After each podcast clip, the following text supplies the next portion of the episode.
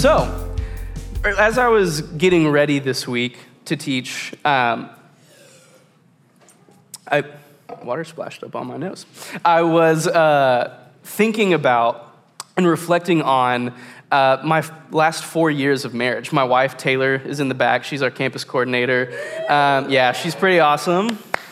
Um, but I was just reflecting on our four years of marriage, Valentine's Day, you know, all of that, and was thinking back to uh, when we first got married and what a culture shock that was for me.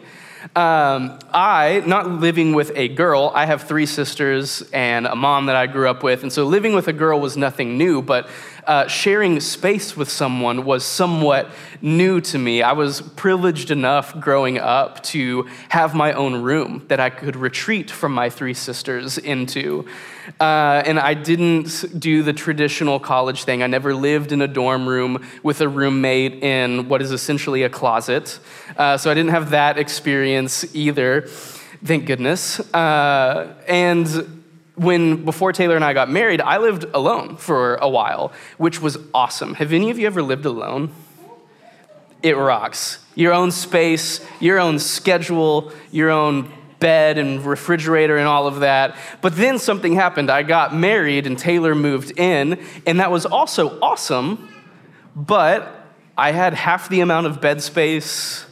There was all this other stuff in my drawers all of a sudden and just everything was cut in half effectively it felt like. But there's also so much joy in living with someone right? And getting you get to learn someone in a whole new way when you live closely with them.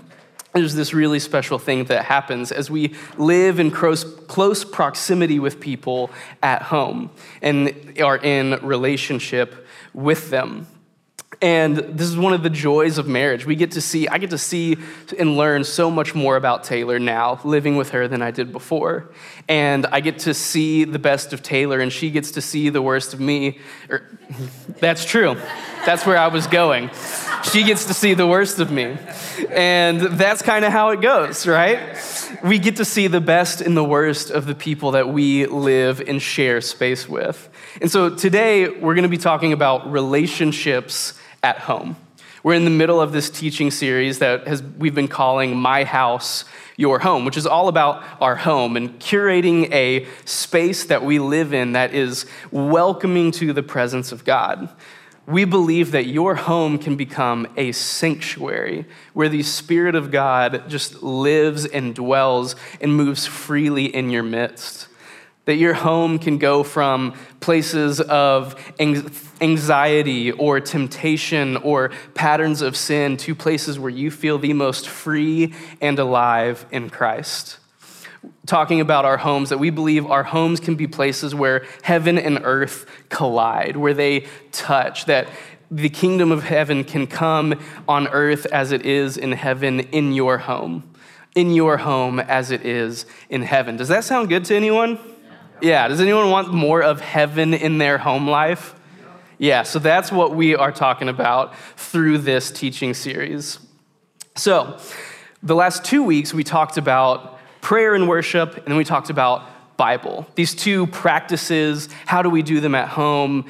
And these two practices are a bit more inward focused. It's really easy with prayer and worship and scripture just be like, yeah, me and Jesus. It's awesome, just us alone. And now we're going from that inward and stepping out into relationships, from this inward look to more of this outward look at our relationships at home, which will continue on into next week as well. And so, as we hop into this conversation, I want to give a quick preface, or really three prefaces under one, real quick, all right? So, this conversation about relationships at home, just due to its very nature, will kind of be circulating around families, family dynamics, and family life husband, wife, child, that sort of thing. We'll talk about that a lot this morning, but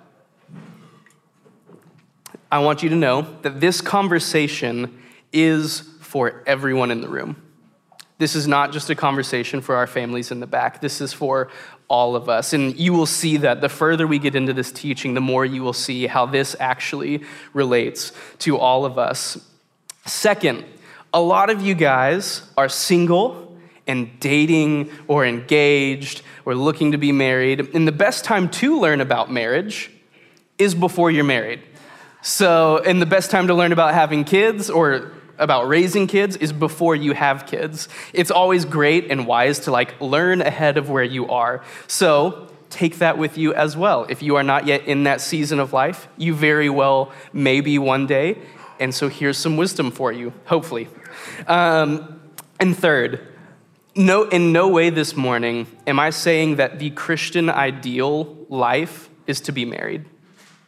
I am not saying that to experience the fullness of life in Christ, you need to be married. Do not hear me saying that at any point this morning. Paul actually argues quite the opposite in one of his letters to the church in Corinth. He says, Hey, I wish more people weren't married because you can experience so much more of Christ because you're not distracted. Um, but he also says, He says, singleness and marriage are both gifts from God and accept them and just really lean into them in whatever season you are in. And so that. There's our three prefaces, all right? You guys ready now to move on into the, the actual teaching? Cool. All right, um, since we don't have slides, if you do have a Bible, we're going to be in Ephesians chapter 5. That's where we're going to start this morning. I'll let you guys turn there as I give a little context. So, Ephesians was this letter written by this guy named Paul. Paul, the apostle to the Gentiles, and it's attributed to being written to the church in this city called Ephesus, which is in modern day Turkey, where Paul had planted a church. And Ephesus was this big port city really the first time that there had been a major port city in history. It's the first time we have a city that's a big melting pot of different cultures and languages and religions and all these things kind of coexisting in one place, something we're very used to now, but this was kind of the first time that had really happened in history. But it's also as a port city, a place where things come in and spread throughout the world. And so, this letter that Paul's writing to the Ephesians, scholars believe, due to several different things, is not simply just a church or a letter to the church in Ephesus, but was written to be circulated among many churches. It's a word to the church at large, all right, which we are a part of as the church. So, Ephesians also has this structure of like two halves. The first half, chapters one through three, are uh, really focused on Paul talking about this revelation of the mystery of Christ and the church. Paul speaking to that we are all one in Christ. We are all members of Christ's body, of which he is the head. Christ is the groom of the church, and we, the church, are his bride. Paul is speaking to, he talks about that Christ is the cornerstone of the church, of which we are all like little stones in this building, but Christ is the cornerstone that gives direction and orientation to the church. And so then the second half of Ephesians is simply how do we live in light of the first half? It's a lot more practical. How do we live in a new way of life as members of the body of Christ? And so that's where we are in the second half of Ephesians, getting some instruction from Paul. Sound good? You guys? All right. All right. So, Ephesians chapter 21. I just spilled some water on myself. Yes, I did. That's what that awkward thing was. All right, we're going to pick up in verse 21 of chapter 5 of Ephesians. Submit to one another out of reverence for Christ. When I had a slide that was like underlined on the slide, that's really important. Remember that through this whole teaching. Verse 21 Submit to one another out of reverence for Christ. Wives, submit to your husbands as to the Lord. For the husband is the head of the wife, even as Christ is the head of the church, his body, and is himself its Savior. Now, as the church submits to Christ, so also wives should submit in everything to their husbands. Deep breath. Husbands, love your wives as Christ loved the church and gave himself up for her, that he might sanctify her, having cleansed her by the washing of water with the word, so that he might present the church to himself in splendor, without spot or wrinkle or any such thing, that she might be holy and without blemish. In the same way, husbands should love their wives as their own bodies. He who loves his wife loves himself. For no one ever hated his own flesh, but nourishes and cherishes it. Just as Christ does the church, because we are members of his body. Therefore, a man shall leave his father and mother and hold fast to his wife, and the two shall become one flesh. This mystery is profound, and I'm saying that it refers to Christ and the church. However, let each one of you love his wife as himself, and let the wife see that she respects her husband. All right, I know that was a big block of text, um, but we're going to dive into it, all right? So, another deep breath. I had you take one in the middle there. All right, first, as we hop in, context is everything here in Ephesians chapter 5 both historical context of the time and place to which Paul is writing, as well as textual context, meaning what Paul is saying within the bigger picture of Ephesians, which we've already kind of spoken to. But on the historical side, Paul is writing out a new kingdom of God household code.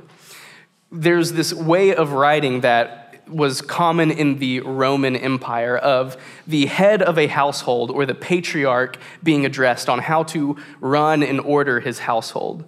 And Paul is giving us a new kingdom of God household code here in Ephesians 5. He continues on past what I read, speaking to children and fathers and servants and masters. He addresses the whole Roman household.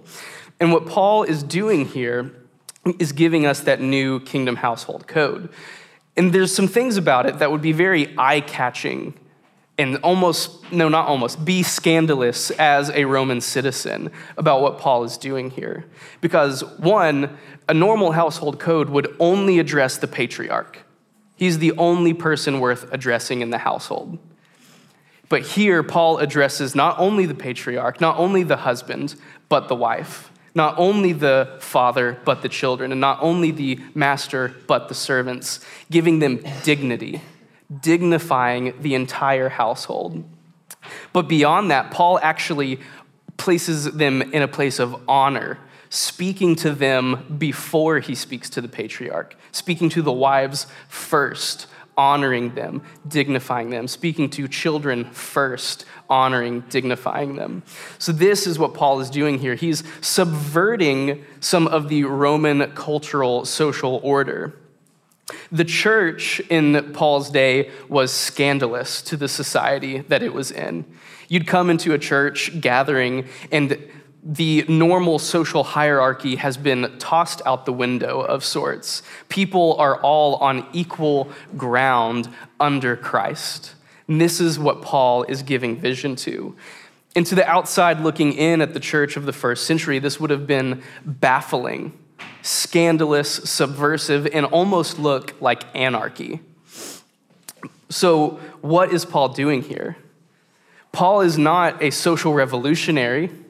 And he's not a social conformist either. He's doing something totally different. Paul is what Tim Mackie calls an apocalyptic visionary, or simply saying he's giving a heavenly perspective. He's, Paul is thinking on a completely different plane than we are when we typically come to this text, or than most people operate in. Paul is not operating on social progressivism versus social conservatism. Paul is speaking about the kingdom of God and a new way of seeing the household and all relationships. That's what Paul is doing here. He's painting a picture for the church in Ephesus and the church beyond, and he's using the household He's using familial relationships as the medium of painting that picture. Yes, he is giving real instruction to real people, but he's also doing something so much more. in order to see the full picture of what Paul is doing here, I think we need to go back and claim a little bit of a biblical view of the family to pick up some pieces. So we're going to go back to the beginning, quite literally, to Genesis chapter 2, and work through some things about how God has designed the family to work. So in Genesis chapter 2, verse 18, it says, Then the Lord God said, It is not good that the man should be alone. I will make a helper fit for him. So, God, He's been creating, He's been naming, this is good, this is good, this is good. He makes Adam, the solo man, and he sees that he's alone.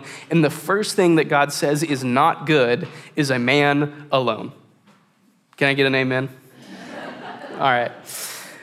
So he sees that and he says, This isn't good. He needs a helper.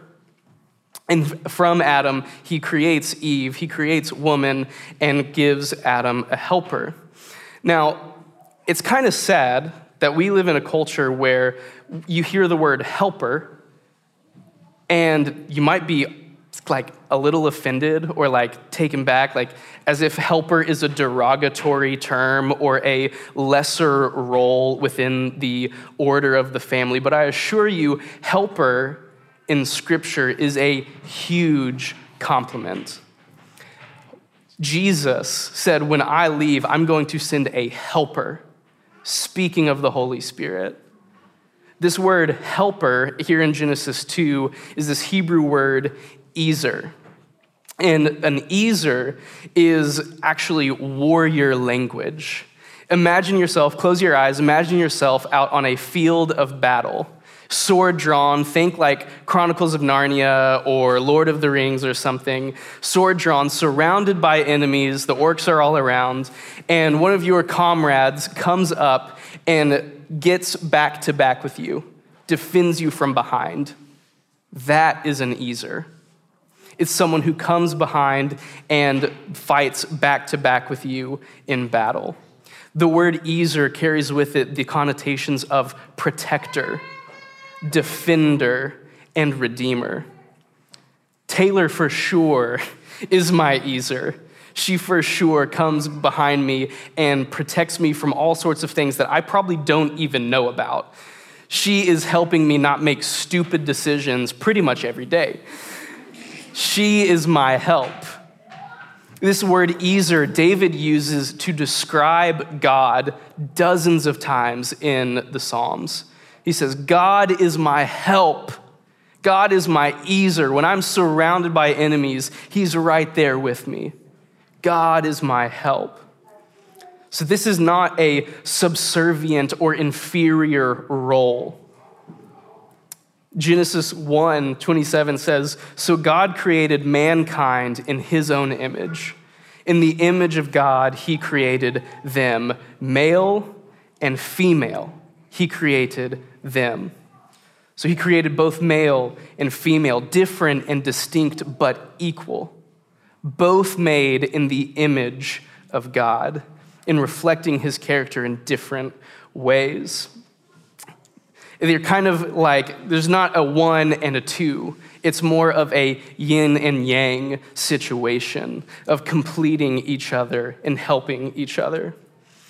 In Paul in Ephesians, he speaks of the husband as the head of the household.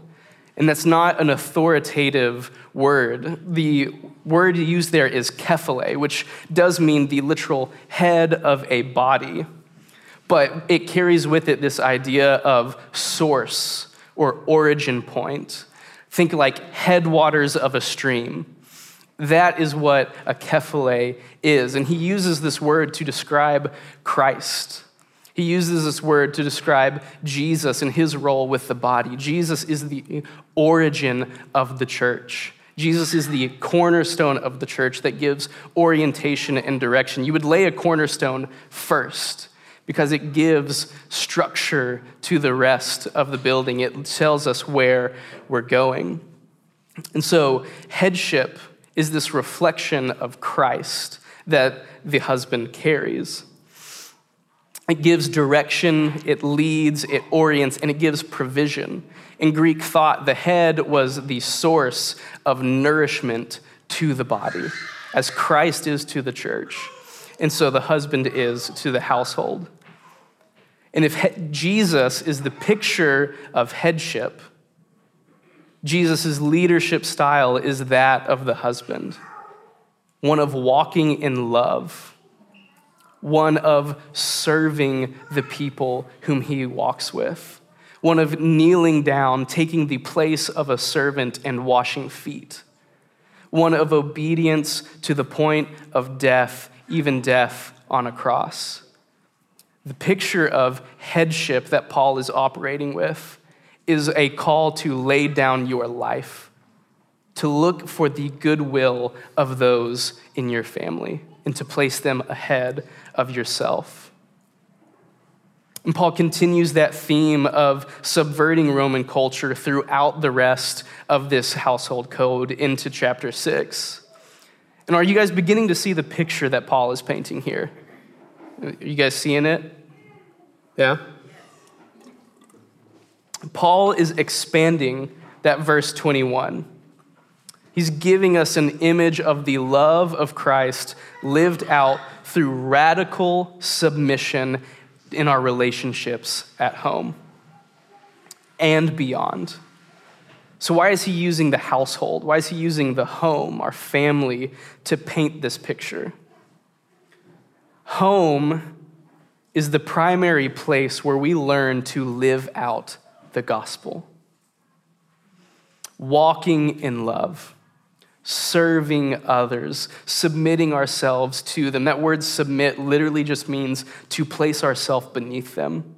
It's a word of just saying, hey, Taylor, hey, Marlo, your needs are more important than mine, and I'm gonna look to meet your needs. Paul is an apocalyptic visionary speaking into what the kingdom of God household looks like and giving us a new framework, a new way of seeing all relationships, every relational category. And he's using, he's using the home to paint this picture family, husband, wife, child, parent, and that's only the beginning. It continues from there roommate, coworker, friend, and on down the relational list.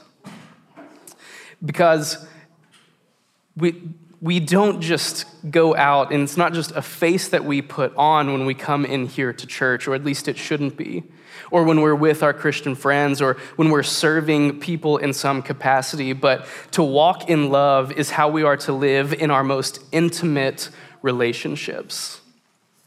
Home, as I mentioned earlier, often sees the worst of us, but it also needs to see the best of us. It's this radical call Paul is giving us of mutual submission in every relational category. Why is that important? Eugene Peterson once said, God is only God relationally Father, Son, and Holy Spirit. The God that we serve is in his very essence relational and he created us for relationship. And so, a faith in a God that is in his nature relational is not one that we can live out in isolation or on our own, but it has to be lived out and worked out in relationship. This is what Paul is speaking to. And it first begins at home. It doesn't hit any closer to home than at home we are all called to be ministers of the gospel. Did you guys know that? That we're all called to be ministers, not just the people who stand up here with microphones or on church staff, but the entire body of Christ is called to be ministers. In Paul's letter to the Ephesians, he says, And this is why God gave the apostles, prophets, evangelists, shepherds, teachers, for the equipping of the saints, which is the church, for the work of ministry it's all of our job to be ministers, and that begins at home.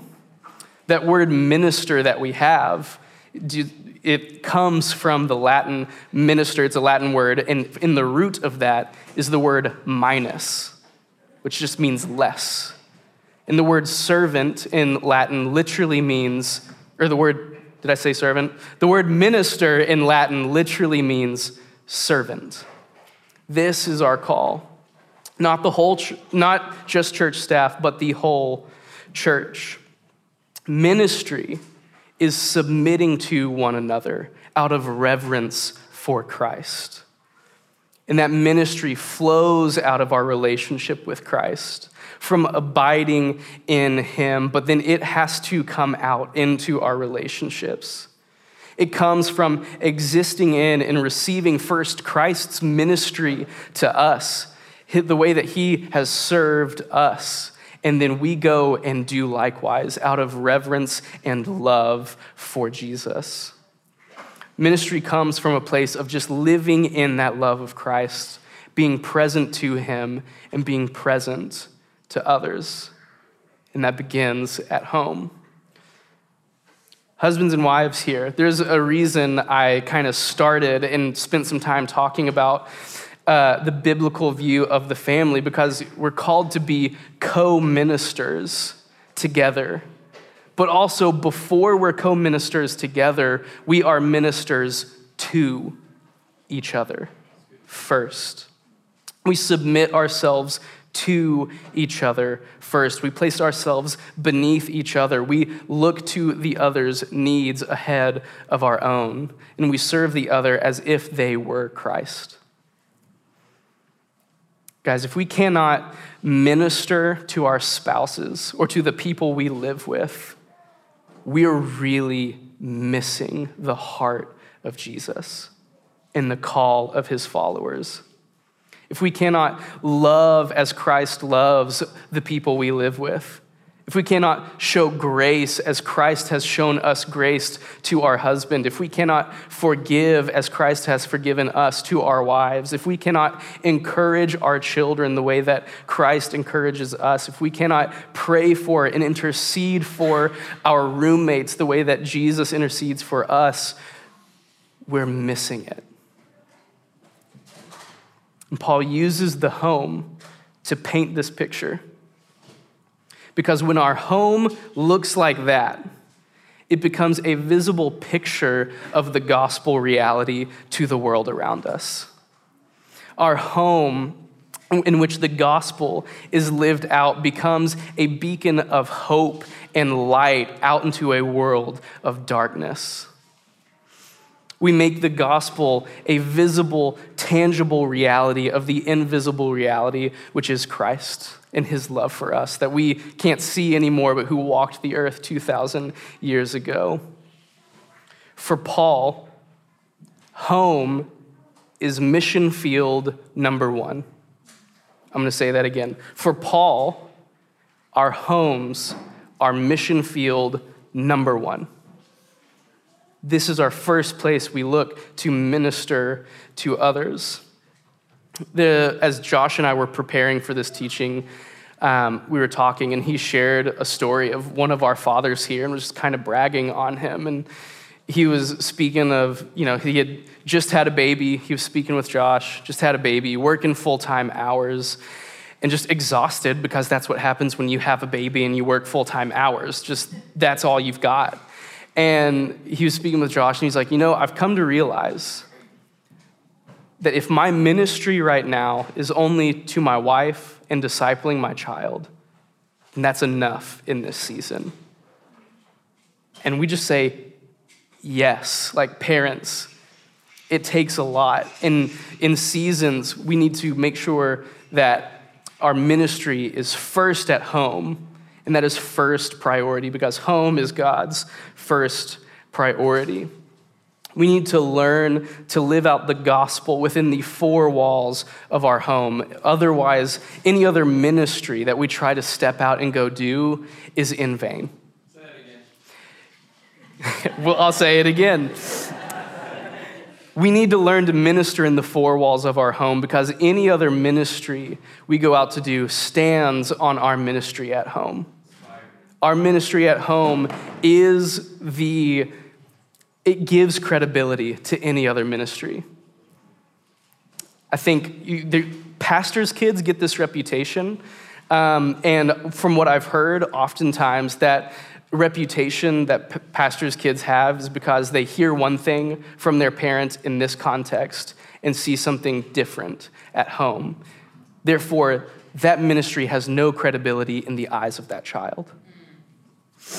We have to be ministers to our families in our homes. Um, let me, I lost where I am in my notes. Our homes can become well springs of ministry, where if we begin to minister in our homes, it will bubble up and flow out of our front doors and onto the streets, but it has to begin at home. A clinical psychologist has this idea that you cannot change the world if you can't clean your room. You can't step out and go and do powerful things if you don't have your house in order. And I think that's true. Like, you can't go out and minister if you can't minister to the people you live with and are close with. But also, beyond that, within the gospel context, our homes also become that beacon of hope that I mentioned, this picture of the love of Christ it goes beyond just getting ourselves in order, but actually becomes a tool for the gospel to be proclaimed. Last week, I talked about the Bible, and we talked about how the Bible is a story that we participate in. And that participation begins at home. Home is where we first become participants, where we learn to step into this grand narrative of Scripture and learn how to live it out. It's where Scripture becomes alive in our homes and in our life. So, how do we minister in our homes? If this is our call, if this is mission field number one, priority number one, to minister to those we live with, how do we do that? We minister in word and in deed. First, word. Words are powerful they carry a lot of weight. There's that old saying, sticks and stones may break my bones, but words will never hurt me.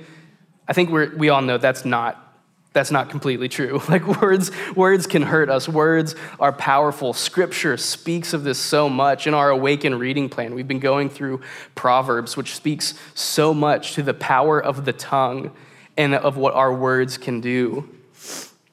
Our words, we can use them to encourage and build one another up. We can use our words to bless people, see, tell them where we see God in their character and the goodness that He has created them for. We can use our words to speak truth to people. We can use our words in prayer and intercession. We use our words for thanksgiving and showing appreciation.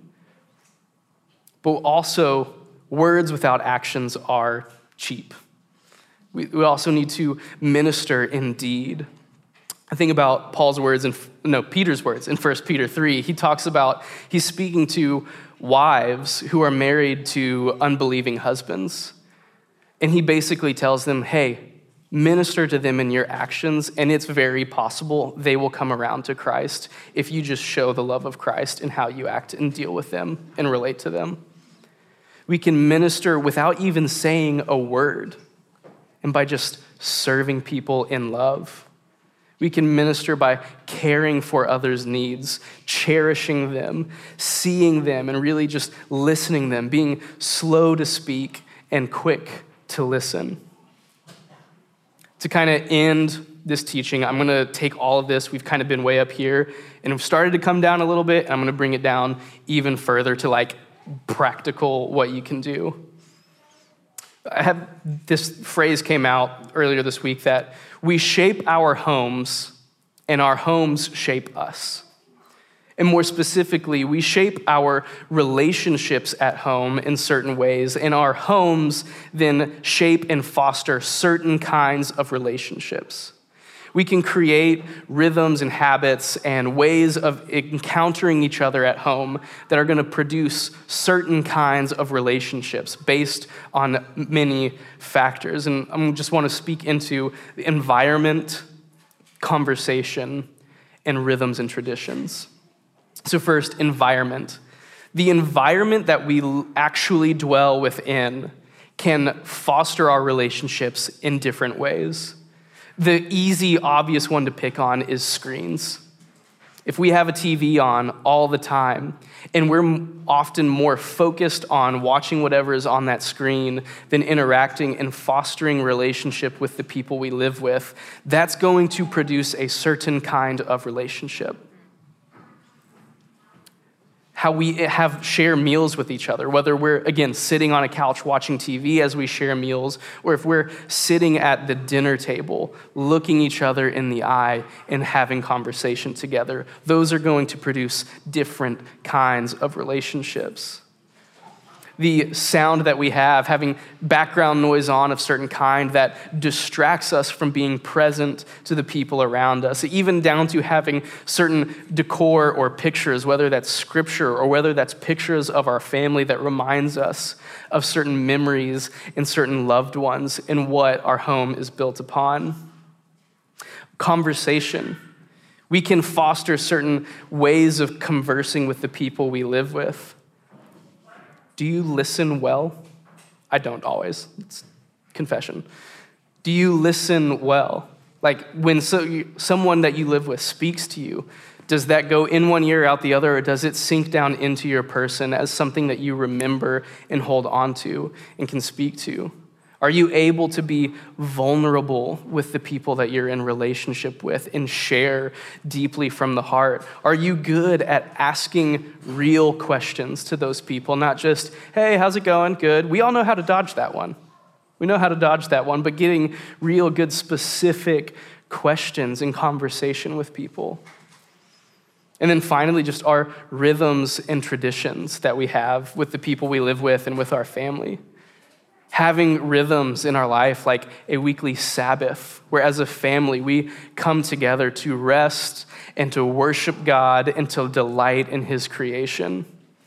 Or whether if you don't have time for that or live with people where that's what not a thing, even just having like Taco Tuesday, just where you share a meal together as a community and have deep conversation over it or Saturday breakfast or something. Or maybe it's a family game night or, or movie night where you have something that you are connecting and bonding over that facilitates a certain kind of relationship.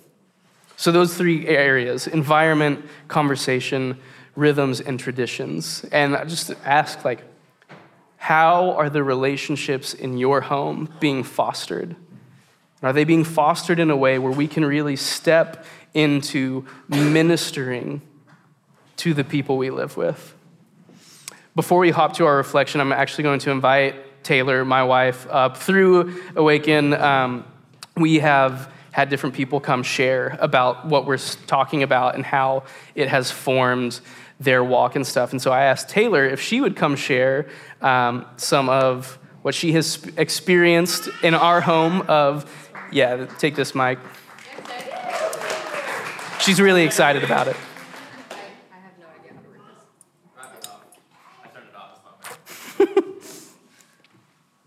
Hello, hello, hello, hello. All right.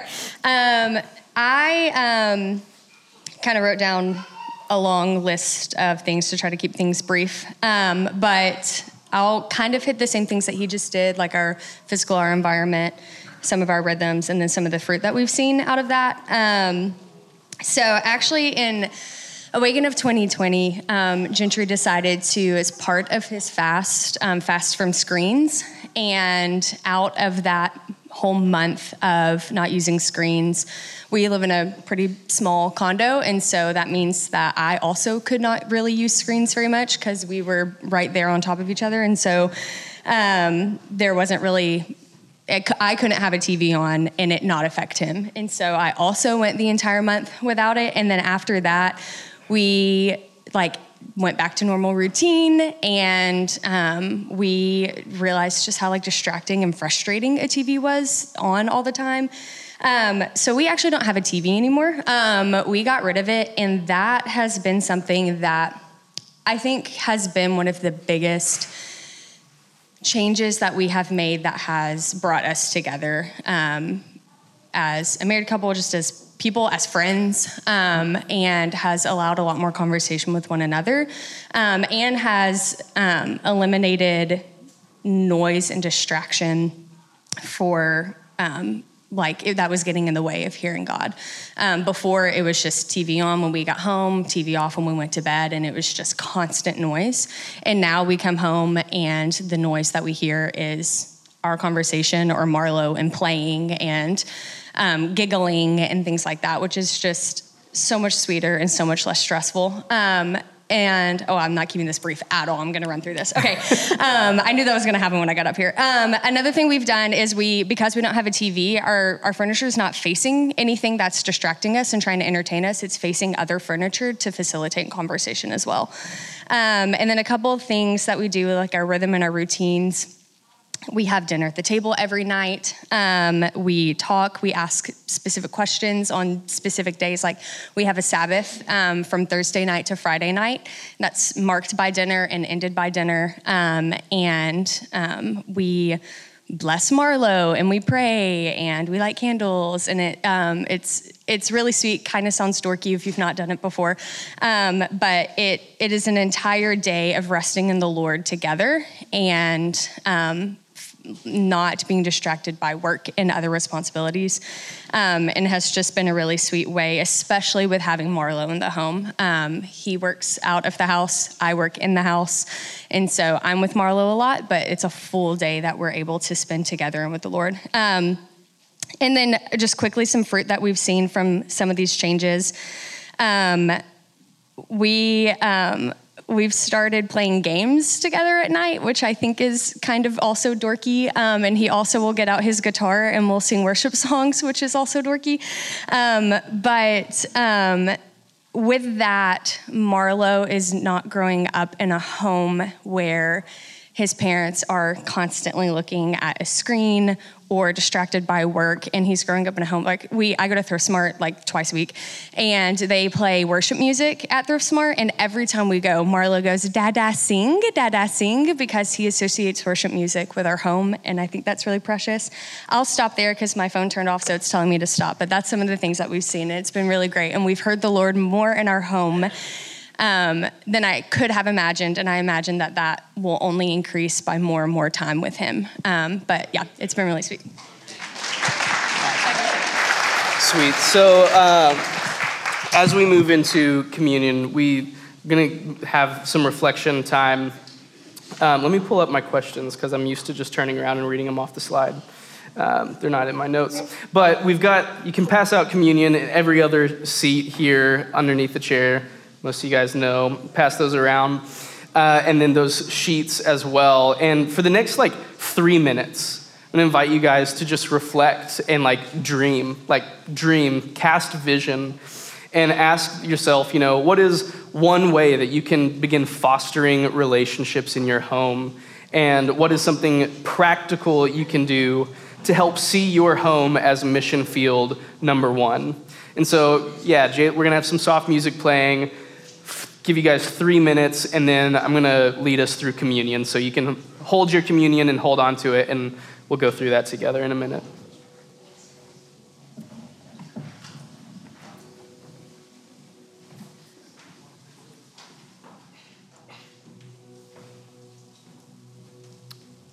If you're still thinking, praying, reflecting, keep doing it. Um,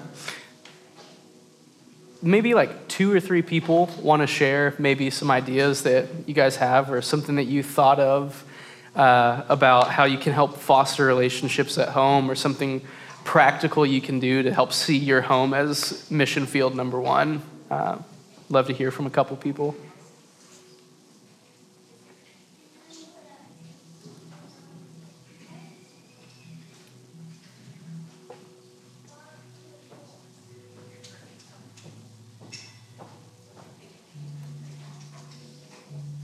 Who's going to break the ice? That's the question. Maya? Uh, anybody who knows me knows I hate doing dishes, and I attest so, and I also hate doing dishes. And I think instead of asking someone how I can serve them and putting that pressure on them, I know that's something that Yeah. will make someone's day. And like, that's something I don't have to ask, like, that's something I can just automatically serve, that minister, and like minister in silence. Yeah. Yeah, so just hopping in, doing the dishes, helping with household chores instead of leaving it to others or whatever, and just help alleviate and give space. Yeah, it's awesome. One or two more?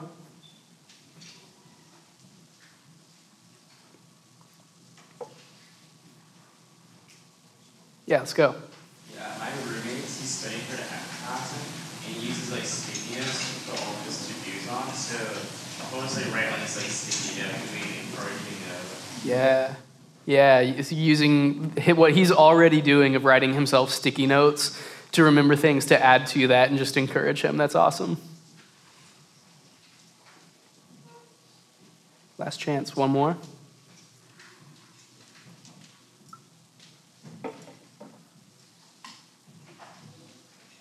All right. No, I'll go. Trying not to speak. No, I, I, yeah, I was. But I, the, the prayer piece is so big to me. I think Yeah. learning how to sit on the couch and just calmly and quietly just sit in the presence of the Lord, uh, especially for marriages, man. I, I think there's so much untapped potential. As we were talking in the teaching meeting on Thursday, man, there's so much on the table. And we reduce God in the home to such small, tiny little endeavor. And I think if we would learn how to, to sit and to intercede on behalf of each other. Like, hey, let's just sit right here. No one's going to pray out loud. I'm just going to pray for you for 10 minutes. God, how, is there anything you want to speak to them? Can I bless them, Lord? Is there any burden? Like, hey, is there anything I can pray for you about? And, and just to sit there, Jesus cares for our souls. And it's such a gift to have our spouse or roommates, but, but specifically with the spouse thing, like, man, the person I love is talking to the God I love on my behalf. That is a really powerful exchange right there. And there's so much soul blessing I- Yeah. that, that's just there for the taking. So I, I think our family should be really tapping into that prayer game. For sure. Yeah, prayer ministry with the people you live with, your spouse, roommates, whoever, beyond just like blessing the meal. Absolutely. All right. Uh, so for communion, just we take communion just as a in remembrance of Christ, who really is the like centerpiece of this entire picture we've been talking about, right? And so just want to read over us some verses from Philippians chapter 2. It says, have this mind among yourselves, this mind being what we've been talking about this entire thing. He sums it up in like three sentences. But have this mind among yourselves, which is yours in Christ Jesus, who, though he was in the form of God, did not count equality with God a thing to be grasped, but emptied himself by taking the form of a servant, being born in the likeness of men, and being found in human form, he humbled himself by being obedient to the point of death, even death on a cross. And so that's what communion is remembrance of Jesus. That bread we take, remembering his body, that he came as Jesus of Nazareth, and he humbled himself, not counting equality with God for our behalf, for us. And he gave that body to be broken on our behalf. And we drink the juice to remember his blood poured out on the cross for your behalf. Jesus, the head of the church, chief minister. And so you can take communion just with that in mind and remembrance.